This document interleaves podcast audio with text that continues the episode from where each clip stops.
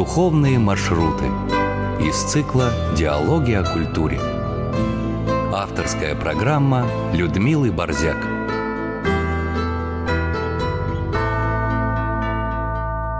Режиссер программы Анна Тарасенкова. Здравствуйте, друзья.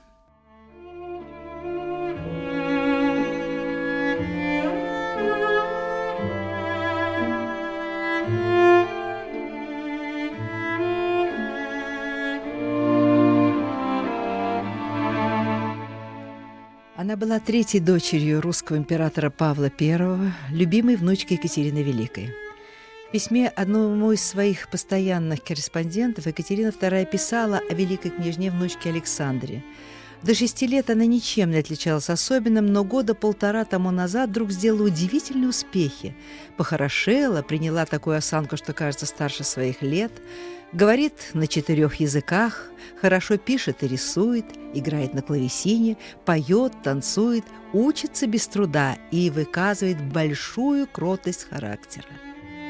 Но, как замечает один из исследователей той эпохи, известно, что принцессы рождаются не для счастья, а для нужд государственных, тем более, что если над колыбелью очередной малютки распростер крыла двуглавый орел могучей империи. Августейшая бабушка была уверена, что такое сокровище русской короны, каким она считала старшую внучку свою Александру, может украсить любой европейский трон, и решила не медлить с царственным браком. Александре исполнилось всего только 13 лет, а уже намечалась ее помолвка со шведским королем Густавом IV. Но помолвка не состоялась, и шведской королевой Александре Павловне не суждено было стать. Король велел передать Екатерине, что отказывается ставить свою подпись под брачным договором, пока не будет вычеркнут пункт «Александра Павловна остается в православной вере и может иметь в Стокгольме свою капеллу». Прибывшим русским министром он заявил, что свободу совести великой княжны он не намерен стеснять, но не имеет права позволить ей иметь часовню в королевском дворце. Публично и на всех официальных церемониях она должна придерживаться веры его страны. Это было большим ударом для юной невесты, успевшей проникнуться симпатией к молодому шведскому королю. Екатерине же Великой это событие, без сомнения, катастрофически сократило жизнь. Она умерла спустя три месяца, предположительно от инсульта. 1798 году императору Павлу I и императрице Марии Федоровне поступило предложение от австрийского двора о возможном заключении брака их старшей дочери с братом австрийского императора Иосифом Палатином Венгерским, то есть наместником Венгрии. На этот раз все обошлось без проволочек. А приехав в Петербург для того, чтобы просить руки Александры Павловны, эрцгерцог Иосиф, увидев дочь Павла, влюбился в нее без памяти – это было в марте 1799 года, а в октябре Иосифа и Александру обвенчали в Гатчине.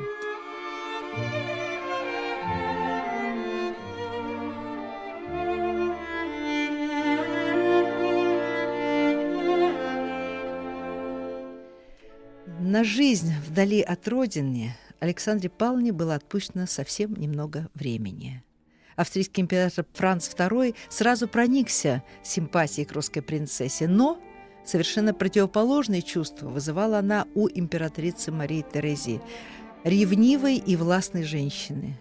Есть подозрение, что ее недобрая рука сократила дни юной палатины. Когда же в Вене узнали о беременности Александры Павловны, неприязнь еще более усилилась – о последних месяцах жизни Александры Павловны повествует в своих записках ее духовный отец Андрей Самбурский. Министры двора были объяты страхом от того, что если Палатина Венгерская разрешится от бремени принцем, то Венгрия непременно отложится от Австрии, создав собственную династию и государство. Александра Павловна жила мечтой поскорее уехать из Австрии в Венгрию. В Венгрии ее очень любили. Она старалась для венгров стать по-настоящему их, если можно так сказать, госпожой, которая их любит, которая о них заботится. Она устраивала для них балы в национальных цветах, она знакомилась со всей знатью, принимала их, просила у своего супруга максимально много времени уделить тому, чтобы украсить Буду и Пешт, чтобы эти стали действительно по-настоящему красивыми европейскими городами. Очень интересовалась Венгрией, венгерской музыкой, венгерскими танцами. И даже такое говорят, что три цвета венгерского знамени, ныне существующие, один из этих цветов, зеленый, когда Палатин, э, наместник, выбирал, какие будут цвета, она предложила, пусть будет и зеленый, поскольку здесь так много зелени. Таким образом, до сих пор на венгерском флаге есть зеленый цвет, который был предложен нашей великой княгине. Говорил священник Святослав Булах, пастырь, который знакомил меня с православными святынями Венгрии. Тяжелые роды Александры Павловны отняли жизнь и у ребенка, и у матери, а ей еще не исполнился полных 18 лет. Известие о кончине великой княгини с гонцом шло навстречу известие об убийстве Павла I. Отец и дочь ушли друг за другом в течение нескольких дней – Великая княгиня Ивана, естественно, была верующим православным человеком, и поэтому было изначально определено, что если она умрет когда-нибудь, то на ее месте будет поставлен православный храм. Что и произошло. Она попросила похоронить ее в пригороде Будапешта, на наследственных землях Габсбургов, которые очень красивыми были. И вот здесь вот в 1801 году был построен этот храм, который потом постепенно обновлялся. Находился постоянно в распоряжении придворного ведомства. Здесь были выдающиеся священники, здесь постоянно был хор свой, чтецы и постоянно шла служба на протяжении более чем ста лет. После Первой мировой войны еще какое-то время служба велась священником, который был прислан царским двором. Затем храм пришел в запустение во время войны. После войны храм до того находился в собственности Габсбургов. Потом государство его национализировало, а потом передало его Русской Православной Церкви нашей. В начале 20 века храм привели в порядок, были возвращены сюда останки Великой княгини, потому что на какое-то время их вывозили, так как они были ограблены в безбожные времена и находились в наследственной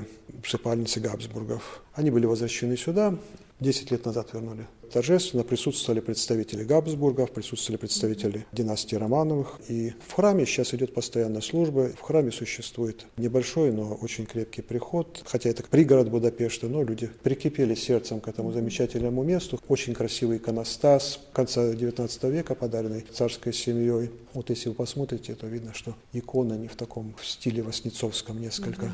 Храм очень маленький, но его очень любят местные жители. Для них это жемчужина, которая украшает их город. У нас совершенно удивительные взаимоотношения с мэром нашего города, который настолько полюбил этот храм, настолько прикипел к нему сердцем, что кончилось это дело тем, что весь со своей семьей, с детьми, взрослыми в том числе, принял в православие и теперь является прихожанином нашего храма. Скажите, пожалуйста, но он изначально такой вот маленький. Как это усыпальница, это храм усыпальница. То есть э, внизу находится гробница, мы сейчас к ней спустимся. Он имел именно задачу быть таким небольшим храмом, причем со стороны двора Габсбургов было желание как бы его максимально уменьшить, придать характер скорее гробниц, а со стороны императорского двора и со стороны нашей церкви было, естественно, желание, чтобы это было действительно не только усыпальница, но и церковь, в которой постоянно возносились молитвы за упокой души. Но тут собиралась элита. Это была одна из царских усыпальниц, оказавшаяся за границами Российской империи. Естественно, ей придавалось тоже очень большое значение, как и любой усыпальнице царского рода. Плюс этот храм должен был символизировать, что лица царского рода, они православные. Очень уютный, красивый. И сколько здесь народу перебывало, очевидно, да. с самыми искренними чувствами сюда приходили. Да. Люди заботятся. Здесь есть небольшой парк вокруг, есть места захоронения священников, которые здесь служили. А батюшка здесь кто? Священник здесь отец Дмитрий Сверков. Если можно спуститься сейчас вот Пойдемте, здесь. Батюшка, если позволите, можно да. на эту икону обращу да, ваше конечно, внимание? Конечно. Это икона, которая была написана по повелению Екатерины Великой, когда родилась маленькая Александра Павловна. Это ее небесная покровительница, мученица, царица Александра, в честь которой освящен престол. Она... Это ростовая икона, которая была написана, мерная, мерная икона. Да. На обратной стороне даже была серебряная табличка, что эта икона написана по повелению Екатерины Великой. Ну, к сожалению, табличку утрачена, но икона эта вернулась в наш храм. А и она с первого до последнего дня сопровождала Александру Павловну по ее жизни. Важно, что вернулся. Да. Это самое основное, да, это самое главное. В разговор включилась женщина, которая постоянно наблюдает за храмом. Как вас зовут? Ирина. Ну, просто прихожанка. Просто прихожанка, да. Получается, что вы хорошо историю изучали. Ну, скорее всего, что рассказываю о том, что очень-очень люблю. Конечно, храм – это живой организм, с которым нужно ухаживать ежедневно и постоянно, поэтому стараемся это делать. личность великой княгини? Вот как Ой, она как родная, она как родная, как, как родная. Да, ей же было 18 лет, когда она умерла. Она вот в счастливом браке прожила практически только полтора года. А муж пережил ее намного? Он намного ее пережил, да, и очень долго не женился. Сильно любил. Да. Храм, усыпальница, который находится над гробницей Александры Павловны, храм, освященный в честь мученицы царицы Александры, находится в городе, небольшом городе Юреме. Он стоит рядом с Будапештом. И мы спустились в усыпальницу, где горит негасимая лампада, где служатся панихиды за упокой души рабы Божией Александры, во блаженном успении вечный покой.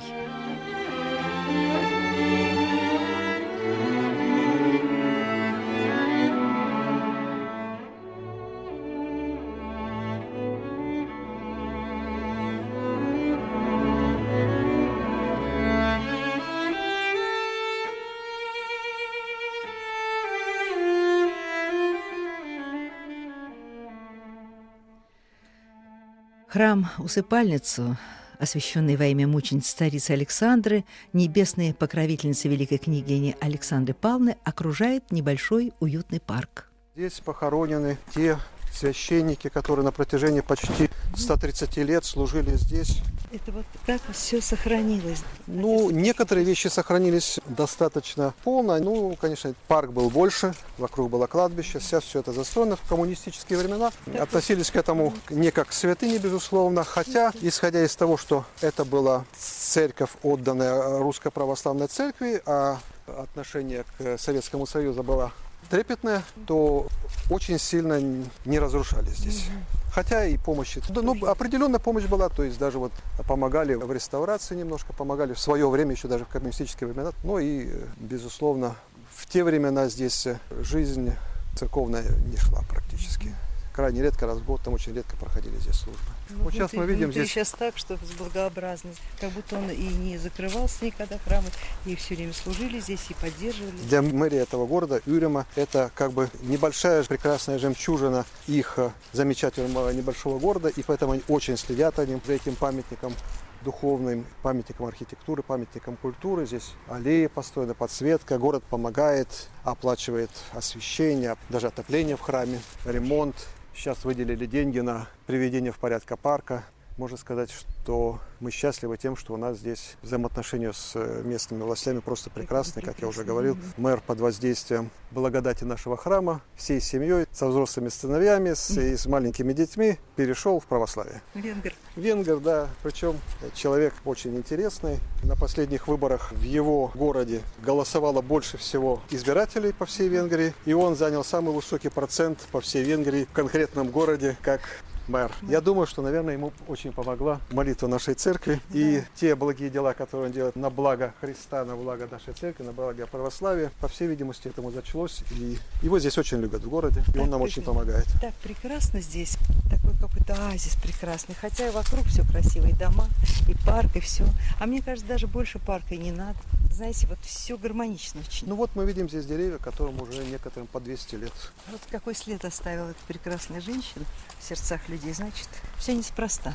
Христианская чистота, простота, красота, вот она вот здесь оказалась в одном конкретном человеке сконцентрированная. Действительно удивительно красивая женщина, удивительно духовный человек. Господь забрал его очень рано, но при этом оставил вот такую замечательную память и оставил этот замечательный храм-памятник, который э, до сих пор является одним из, пусть и небольшим, но очень таким духовным центром православия Венгрии.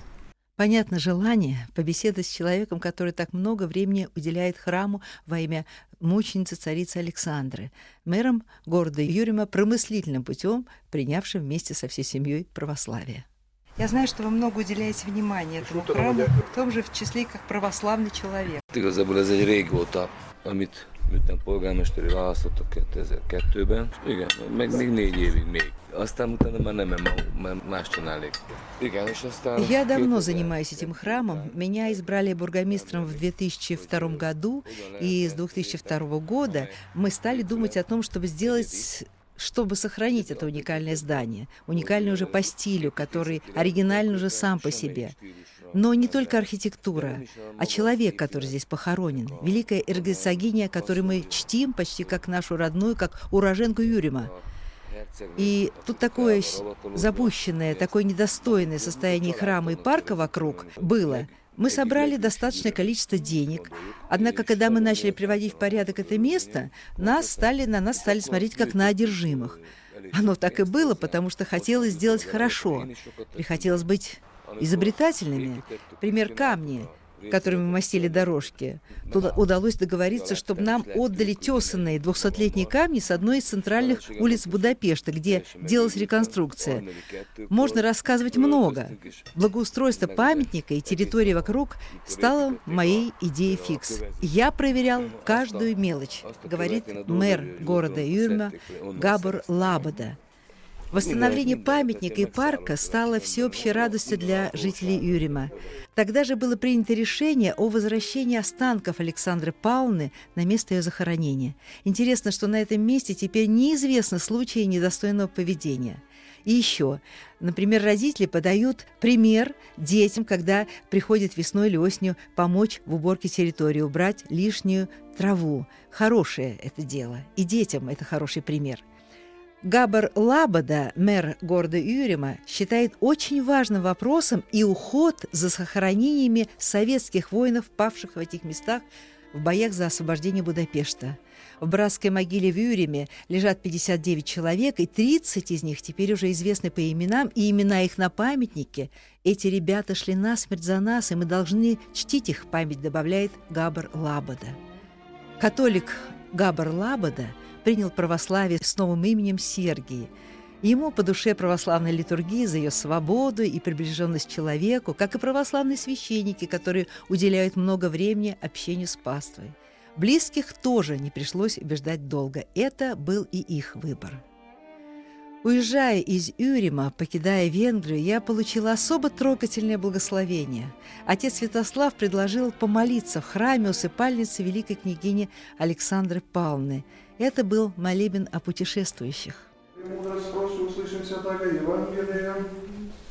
Мир всем и Духовы Твоему от Матфея Святого Евангелия чтение. Слава Тебе, Господи, слава Тебе. Вон имя. Рече Господь, просите, дастся вам, ищите, обрящите, толците, отверзится вам, всяк вопросе приемлет, ища обрета это толкущему отверзится, или кто из от вас человек, его жаще попросит сын его хлеба, и да камень подаст ему, или аще рыбы просит, и да змею подаст ему, ащу бы вы лукави сущу умеете даяние блага, даяте чадом вашим, корми паче Отец ваш Небесный даст благо просящему Него. Слава Тебе, Господи, слава Тебе. Помилуй нас, Боже, провидица, милости Твоя, молитесь, услыши, помилуй, Господи, помилуй, Господи, помилуй, Господи, помилуй. Призи человека, любче милостивым нрав, Милостивым Твоим оком на рабы Твоя, Людмилу все земли предстоящие, которые благоутробие припадающие, услышав моление их, благое намерение делают, благослови, благополучно начать и спешно, кроме всякого препятия во славу Твою совершите, яко всесильному царю молитесь, услыши, помилуй, Господи, помилуй, Господи, помилуй, Господи, помилуй. Во всем поспешествуя, всем благое, Господи, милости рабов Твоих, Людмилу, все сделания, представляющие поспешность своей спаси, и благополучное совершение дел их, спешно произвестися благослови, молим Тися, все моги, Владыка, услыши, помилуй, Господи, помилуй, Господи, помилуй, Господи, помилуй. Ангела Твоего хранителя представи делам сим, благовей Тебя, Господи, еже воспятите вся препятия видимых и невидимых врагов, поспешествуя всем, к благополучному завершению, делающим сотворите, молим Тися, прилаги, спасу, услыши, помилуй, Господи, помилуй, Господи, помилуй, Господи, помилуй милуй, во славу Твою вся творите, повелевая, Господи, рабом Твоим, Людмиле, Владимиру, всем земным предстоящим, которые славы дело начинающим благословением Твоим, поспешно благополучное довольством, к совершению подашь здравием, с благоденствием, даруем, молим Тися, все даровиты Твой, услыши, помилуй. Господи, помилуй, Господи, помилуй, Господи, помилуй. Услышан Боже, Спаситель наш, повали всех концев земли, сущих мой, наличие милости, милости будет, Владыка, а грехах наших и помилуй, милости по человеку, без Бога, Тебя, слава Своему Отцу и Сыну Святому Духу, ныне и присно, и во веки веков. Аминь.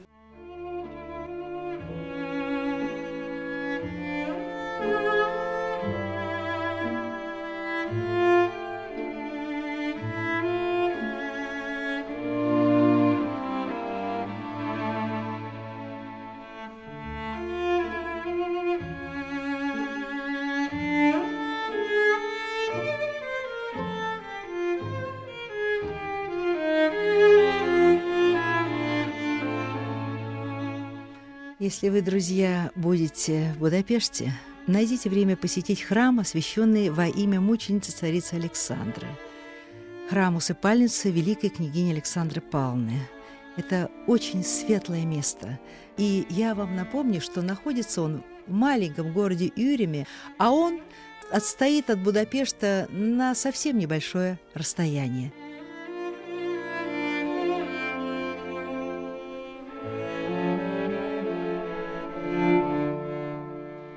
Следующая наша страница посвящена храму Московскому.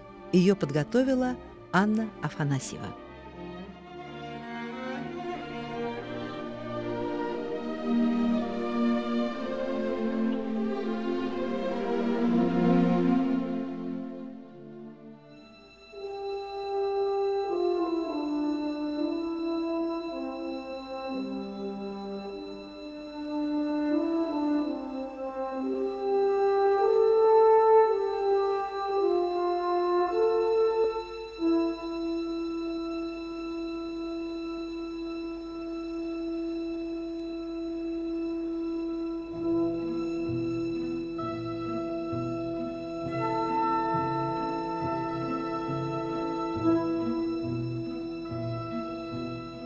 Центре Москвы, в Замоскворечье, на Большой Полянке, расположен храм, история создания которого выходит в далекие времена XV века.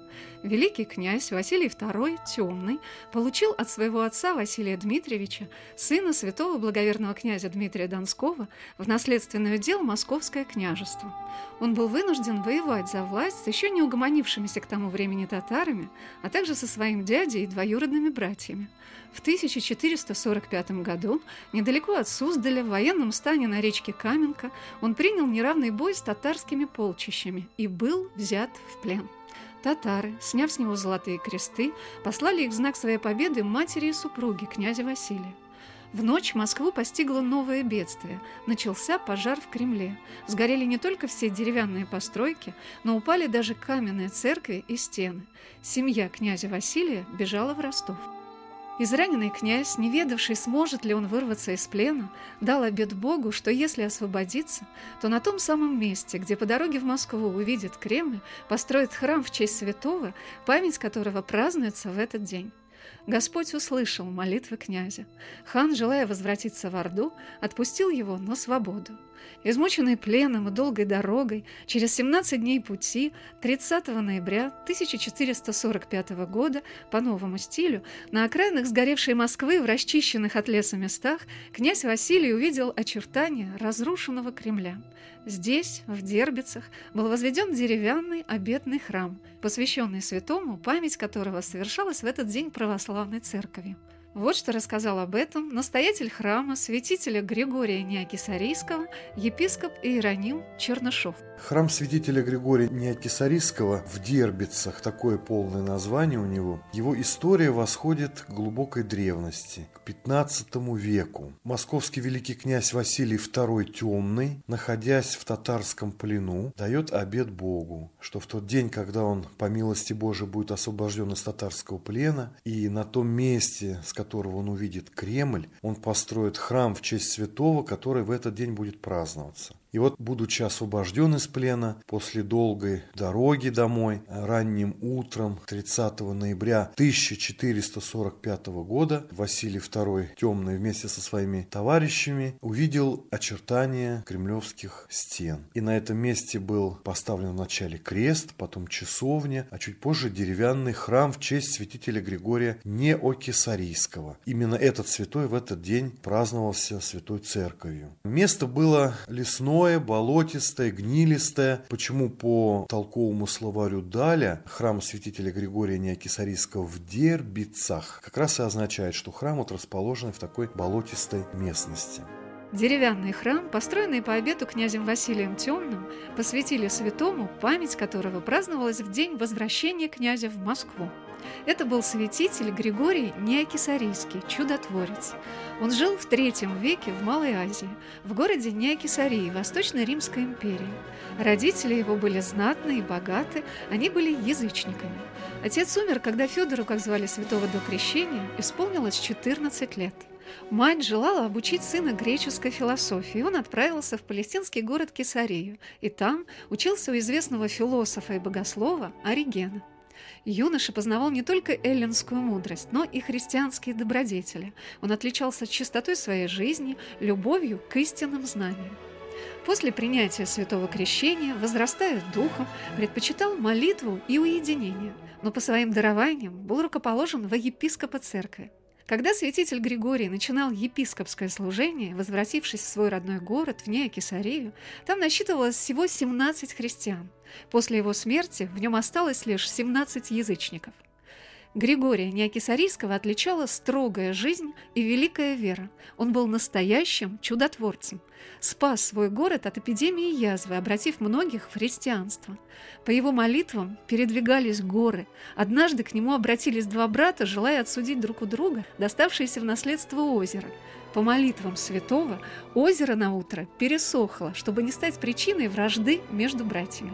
И в наши дни все приходящие в храм, посвященные этому удивительному святому, получают помощь и утешение по молитвам к нему – святитель Григорий, не кесарийский, его называют по-гречески тауматургос, что значит чудотворец. И вот такое звание или такой титул присваивала церковь не всем святым. Ведь были богословы, были святители, были постники и подвижники, но чудотворцы не все. Да, какие-то чудотворения были в житии каждого святого, но святитель Григорий не кесарийский по имени чудотворец, этим подчеркнуто, что очень много чудес он творил во время своей земной жизни и творит по сей день. И вы знаете, вот э, я 20 лет являюсь настоятелем этого храма, и множество свидетельств, когда люди обращаются к нему с молитвой, и он незамедлительно отвечает на их молитвенные прошения. Я сам вот могу свидетельствовать, что множество было таких моментов во время восстановления храма. То не хватало средств, то не было машины, то еще что-то. Святитель Григорий Некий Сарийский в точности исполнял каждую мою просьбу. Посылал денег ровно столько, сколько не хватало. Посылал машину тогда, когда это было нужно. У нас рядом находится детская больница. Называется Институт травматологии. И очень многие родители, привезя своих деток, которые на детской площадке где-то поломали себе ручки, ножки, где-то упали с какой-то крыши, где-то прокололи каким-то острым предметом что-то, ногу, руку, они приходят и со слезами, с молитвой обращаются к святителю Григорию. Есть неопасные какие-то ситуации, а есть очень серьезные. Есть ситуация, когда ребеночек этот находится на грани между жизнью и смертью. И вот я очень часто, приходя утром в храм, вижу огромные букеты из 50, из 100 роз. Люди как благодарность приносят святителю Григорию цветы, свечи, возжигают перед его мощами, молятся на коленях, благодаря уже за совершившееся чудо. И, конечно же, святитель Григорий Неокисарийский, вот для нас, он как небесный патрон, такой как святой, которого мы как бы реально ощущаем. Наша община чувствует его присутствие, чувствует его помощь, его участие в нашей жизни, я бы так сказал.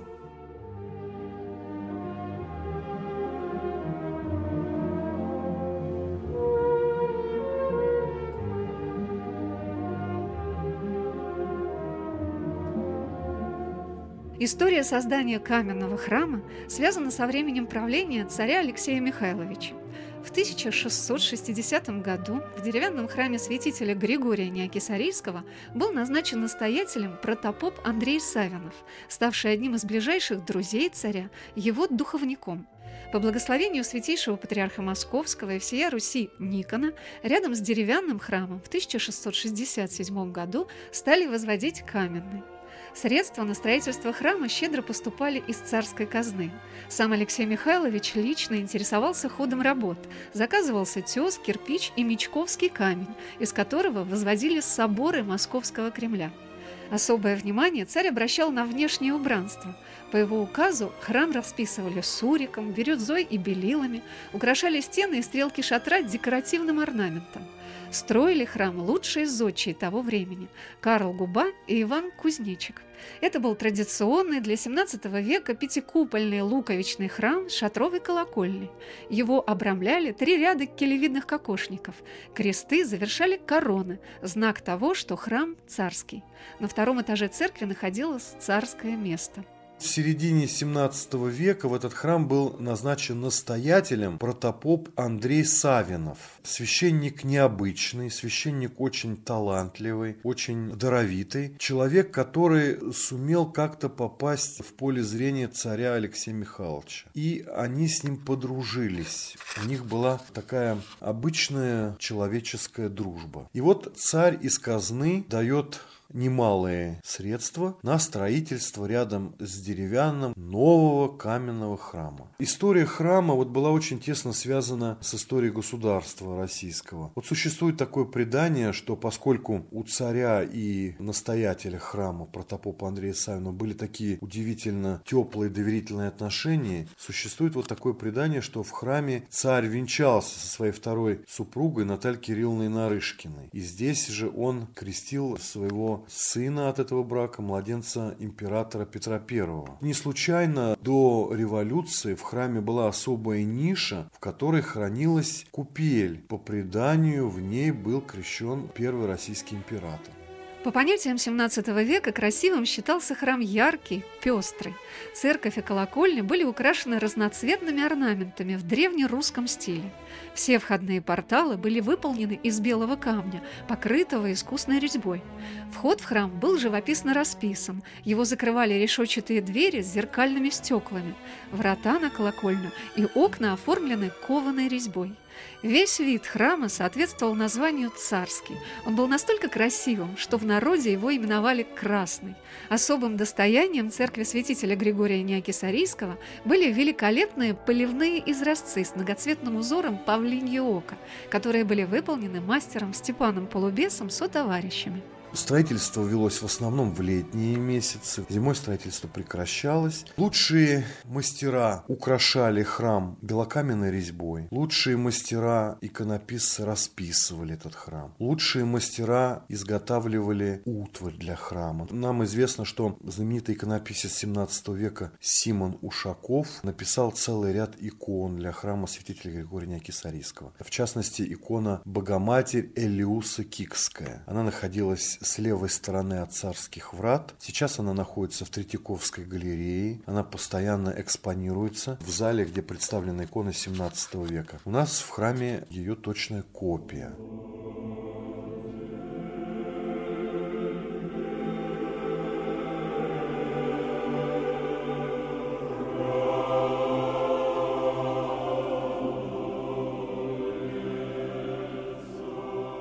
Внутреннее убранство храма отличалось особым размахом.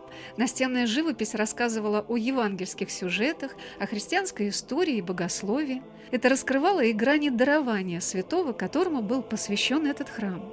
Святителю Григорию Неокисарийскому по молитвам Пресвятой Богородицы был открыт символ веры, основной догмат христианства, утвержденный на Первом Вселенском соборе. Честная глава этого древнего святого в наши дни находится в Лиссабоне, частица его мощей в Иерусалиме и на Афоне. В московском храме святителя Григория также была частица его мощей, находившаяся в древнем Киоте. Она была пожалована царицей Параскевой Григорию Волконскому, который подарил эту святыню храму в 1711 году. В XVIII веке, во времена царицы Екатерины Великой, чанием купца Григория Лихонина в церкви был устроен предел, посвященный святителю Григорию Богослову. А молельное место царя на втором этаже под арками и сводами храма было перестроено в предел, посвященный святителю Тихону Амафунскому. Отечественная война 1812 года, несмотря на то, что церковь расположена в самом центре Москвы, не принесла храму особого урона. Дело в том, что она настолько понравилась Наполеону, что он сожалел о том, что не может поставить ее на ладонь и перенести в Париж. Бонапарт даже приказал своим солдатам во время пожара поливать водой деревянные перекрытия храма, чтобы тот не пострадал. В 1834 году с северной стороны храма к нему был пристроен предел, посвященный образу боголюбской иконы Божией Матери, спасшей Москву от эпидемии холеры. В церкви находились иконы, подаренные царем Алексеем Михайловичем, богослужебная утварь и старопечатные книги, по которым в храме вплоть до революции совершались богослужения – Когда храм вернули верующим, он представлял печальную картину разорения. Вот что сказал об этом епископ Иероним Чернышов. Осталась только настенная роспись, которую выполнили в XIX веке полишане взамен прежней темперной росписи, которую делали во времена Симона Ушакова. Полишане весь храм расписали в стиле палиха, похожим очень на роспись грановитой палаты Московского Кремля. Некоторые искусствоведы говорят даже, что что фигуры Богородиц, архангелов, святых в нашем храме написаны даже более утонченно и возвышенно, чем в грановитой палате. Вот эти росписи остались, хотя, когда они дошли до нашего времени, с учетом, что была сорвана с храма крыша, выбиты окна, очень многие места были вздуты, масляная краска отвалилась, нам приходилось это все по крупинкам, по кусочкам восстанавливать, чтобы вернуть былое великолепие. Последним настоятелем храма перед его закрытием служил священник Борис Ивановский. В 1937 году он был расстрелян на Бутовском полигоне. На Архиерейском соборе в 2000 году протеерей Борис Ивановский был прославлен сонмом новомучеников и исповедников Русской Православной Церкви. Безбожные годы не пощадили былого величия этого царского храма, в котором любила молиться великая княгиня преподобная мученица Елизавета Федоровна. Храм закрыли в 1939 году. Ценнейшие иконы XVII века, кисти Симона Ушакова, Георгия Зиновьева были переданы в Третьяковскую галерею, исторический музей.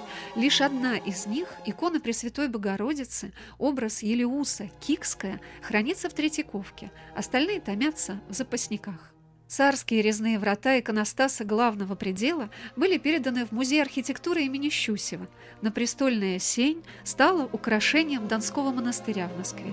Колокольню, которая выступала на пешеходную часть улицы, хотели снести, но архитектор Барановский отстоял этот прекрасный образец шатровой архитектуры. Внизу в колокольне сделали сквозные проходы. А в наши дни храм на Большой Полянке по-прежнему называют Красным, и он вновь стал украшением Замоскворечья, привлекая всех своим убранством и благозвучным звоном колоколов. Сейчас храм практически полностью восстановлен. Ему вернули первоначальный облик. Даже внешняя раскраска храма ярко-охристого цвета. Многие говорят, ну вот что, посмотрите, такая Москва, она вся в бело-серых тонах, и вдруг такой вот яркий, как пучок пламени. В этом и есть смысл. Храм – это место, где Дух Святой в виде огненных языков, в виде вот этого духовного огня, он сходит на каждого человека. Не случайно, если вы зайдете в четверик, и посмотрите на стену противоположную иконостасу, то вот западная стена четверика, вы увидите огромное изображение сошествия Святого Духа на апостолов, где на каждого апостола Дух Святой сошел в виде такого язычка пламени. То сразу вот становится понятным, почему в 17 веке даже внешняя окраска храма имела символическое значение. Храм святителя Григория Неокисарийского в Дербицах на Большой Полянке был возвращен верующим в 1994 году. А через два года, на праздник святителя Григория Чудотворца, 30 ноября 1996 года, святейший патриарх Московский и всея Руси Алексей II осветил вновь этот великолепный образец шатровых храмов XVII века. В храме с большой любовью относятся к святыням, особенно к частицам мощей святых. Главная реликвия храма – частица мощей святителя Григория Неокисарийского, переданная в Москву митрополитом Антонием Сурожским. Она находится в драгоценной раке, с которой на праздник этого святого вокруг храма проходит крестный ход.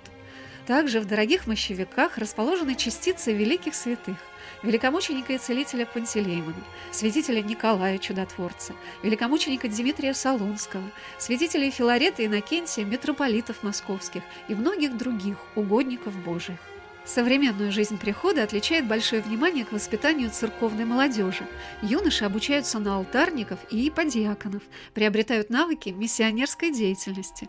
Духовенство храма во главе с епископом Иеронимом окормляет военнослужащих батальона охраны и обеспечения штаба Московского военного округа, а также отдельный 154-й комендантский Преображенский полк. Также служение священников проводится в больницах, расположенных рядом. В храме осуществляется большая социальная помощь многодетным и малоимущим семьям, инвалидам, ветеранам. Есть просветительский центр с концертным залом и лекторием, где батюшки проводят беседы с верующими и лекции по священному писанию и наследию святых отцов. Проводятся концерты прихожан храма. За богослужением поет прекрасный мужской хор. Есть все необходимое сейчас для нормальной духовной жизни прихода. Есть место, где можно помолиться, но есть место, где можно проводить и вне богослужебную работу. У нас есть прекрасный зал, где проходят и концерты, и различные лектории, встречи. Всегда у нас бывают концерты и к престольному празднику, и к 9 маю, и рождественские, и пасхальные. Летом бывает несколько праздников, медовый спас, Спас. Вот. У нас замечательные священнослужители, батюшки, которые сами преподают в московских духовных школах. Есть вечера, когда изучают священное писание. Есть вечера, когда изучают святоотеческое наследие, лествицу Иоанна Лествичника, другие какие-то духовные произведения. Да и просто бывает вот вечера вопросов и ответов. О храме святителя Григория Неокисарийского в Дербицах вам рассказали его настоятель, епископ Иероним Чернышов и Анна Шалыгина. Всего вам доброго!